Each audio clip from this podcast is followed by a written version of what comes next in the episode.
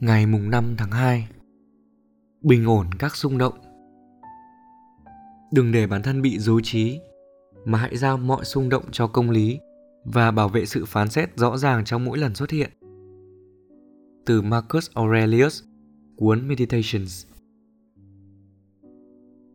Hãy nghĩ về kẻ điên rồ trong cuộc sống của bạn.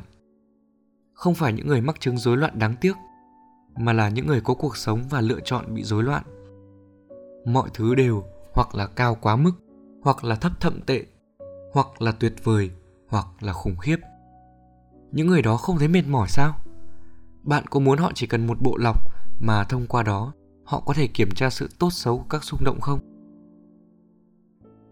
Có một bộ lọc như vậy, đó là công bằng, lý trí, triết học.